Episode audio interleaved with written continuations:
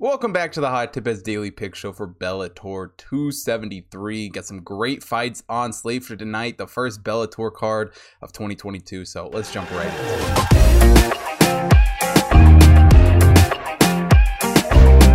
The first fight I want to take a look at for this Bellator card, Ben Parrish taking on Sullivan Cauley. Parrish comes into this fight 5 and 1 in his career. Cauley is 2 and 0. Um, and as far as Parrish goes, you know, and really for both these guys, they're two very violent fighters. I expect this to be a very, very violent fight. Um, and we look back, you know, both these guys coming off of wins, Ben Parrish a win over Christian Edwards in his Bellator debut, Sullivan Cauley, you know, both his Bellator fights have been wins, um, both first round finishes in that Dion Clash and Jason McLand. Um, but you know, Parrish coming off of that scary broken leg in his fight before that, um, you never know exactly how a guy like that's going to bounce back. And like we said, he looked good against Christian Edwards. Um, but the fact that he you know uses his leg kicks so much could definitely be a concern. But for Parrish coming into this one, he's got the four year age advantage. He's got a pretty decent, you know, striking skill set, fast with his hands. And like I said, he's that, that kickboxing background, loves to use his legs. Um, and coming off the broken leg, you'd never know exactly how he's going to look, but he looked okay against Edwards, and, and hopefully you, just pray that it holds up and, and, he's able to continue doing that. But um, he's a guy who, in the ring, for his size, is sneaky athletic. Um, you know, his movements around the ring are, are, very impressive for a guy of his size. Um, and he, he, doesn't look like a guy who's gonna, you know, just come out there and, and light the world up athletically, but he does a pretty good job. Um, Cauley does have the slight size advantage in this one three inch height advantage, a one and a half inch reach advantage. Um, and he does train with Ryan Bader, who is actually fighting, you know, in the main event of tonight's card. Um, but I'm not super sold with what Cauley's done. He is a very good wrestler, um, and his ground game, especially, you know, his next level, he can he can do a lot of things there. But his takedown game, um, while it's strong, I think Parrish is going to have some stops for it. I don't know that he's going to be able to just you know go in there and, and take him down with super ease. Um, is a decent striker, but it's definitely an area of his game um, where he can improve. He does have some nasty elbows though, so you definitely got to watch out for that if you're Parrish. But um, I do love Parrish in this fight. You know, he's like I said, a very athletic fighter, a very explosive fighter. He's really good at finding his opponent's weaknesses and just exploiting the heck out of it. Um, and for him, all five of his wins came via finish finish. His only loss, like we said, was obviously his broken leg. And honestly, for this one, this fight in general, it's so so hard to pick because these two guys are so evenly matched, so well rounded. I'm honestly shocked how big of a favorite the odd mixers have made Cauley in this one. I would put it near a pick 'em, even at plus 150. Um, it, it, just seems so so far off of, of what the actual thing is. Um, I think we can guarantee one thing in this fight though: it's not going the distance. These two guys love to have early finishes, and, and really, I think this fight plays out with Ben Parrish being victorious. I think he gets a KO in the late first round, um, but taking Ben Parrish just on the money line, plus 150 for this fight.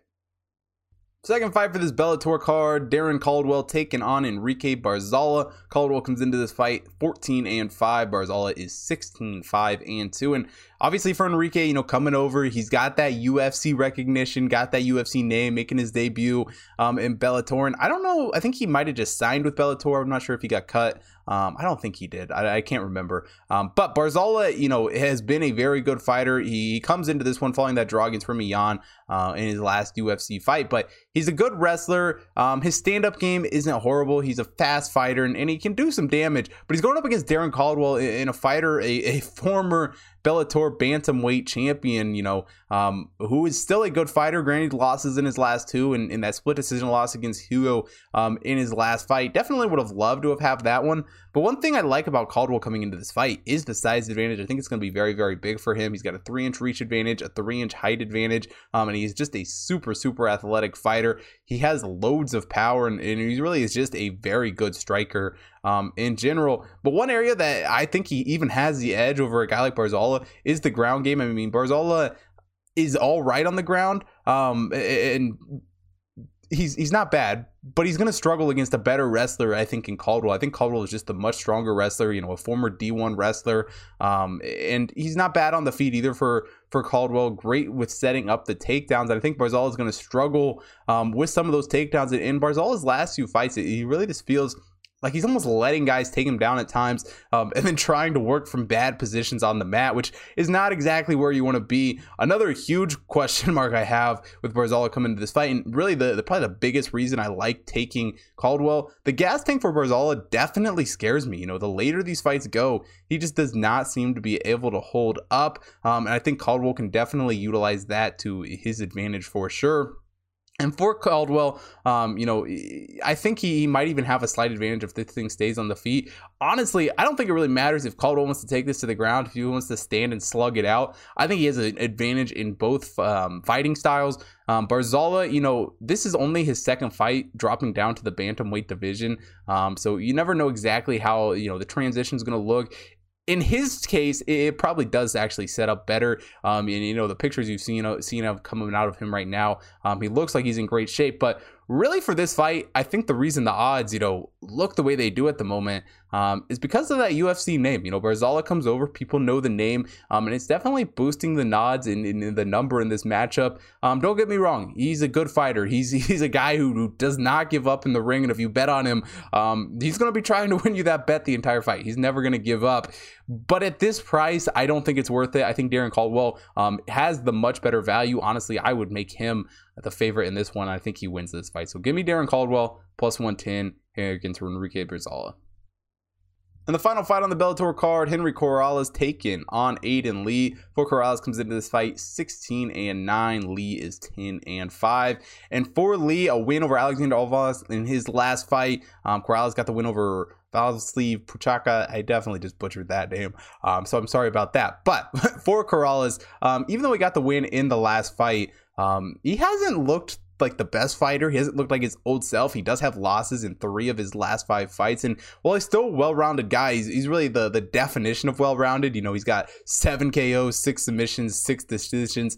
You can't really call a guy much more well-rounded than that. Um, and he is still a good fighter. You know, we got a solid kickboxing skill set, especially with those low kicks. You know, Corrales really likes to attack with those kicks and, and, and, do some damage to his opponents. And he himself is a very durable fighter. He can take some hits. He's not just to, you know, give up. Um, and he's a guy who's never been KO'd. You know, it, it really shows in a fight like this. But he's going up against a guy in Aiden Lee who has a major, major size advantage on him in this fight. I think the four inch height advantage, the five inch reach advantage for Lee in this one is just to give him such a huge advantage when it comes to trying to strike it out. Not to mention he is nine years younger in this fight, which you can go either way, and I, I go both ways on whether or not you know if you want the young guy or the old guy. It's definitely dependent on both fighters, and I think in this case, Corrales feels like he's past his prime. It feels like Lee is a is an up and coming guy who's who's set to make a, a pretty good run at something here. Um, Lee has a solid jiu-jitsu game, um, very dangerous with the submissions. He can do some damage on the ground, but he's also a very solid striker. Um, but really for Lee, what I love about him so much is how fast he fights. He's going to come out there, he's going to set the pace of the fight, and he's really just going to try and be um, as active and as fast paced as possible while still using that length to his advantage, still keeping things at range when he can. Um, and I think it is that length and that range that's going to give Lee such a major, major advantage in this one. Um, and it's been interesting how these lines have moved for this fight. Aiden Lee started out as a dog in this fight early, early in the week when the lines first came out, quickly moved to the favorite here. Um, and I think where the odds ended up is closer to where they should be. I think it's still a little bit undervalued, even still here at minus 125.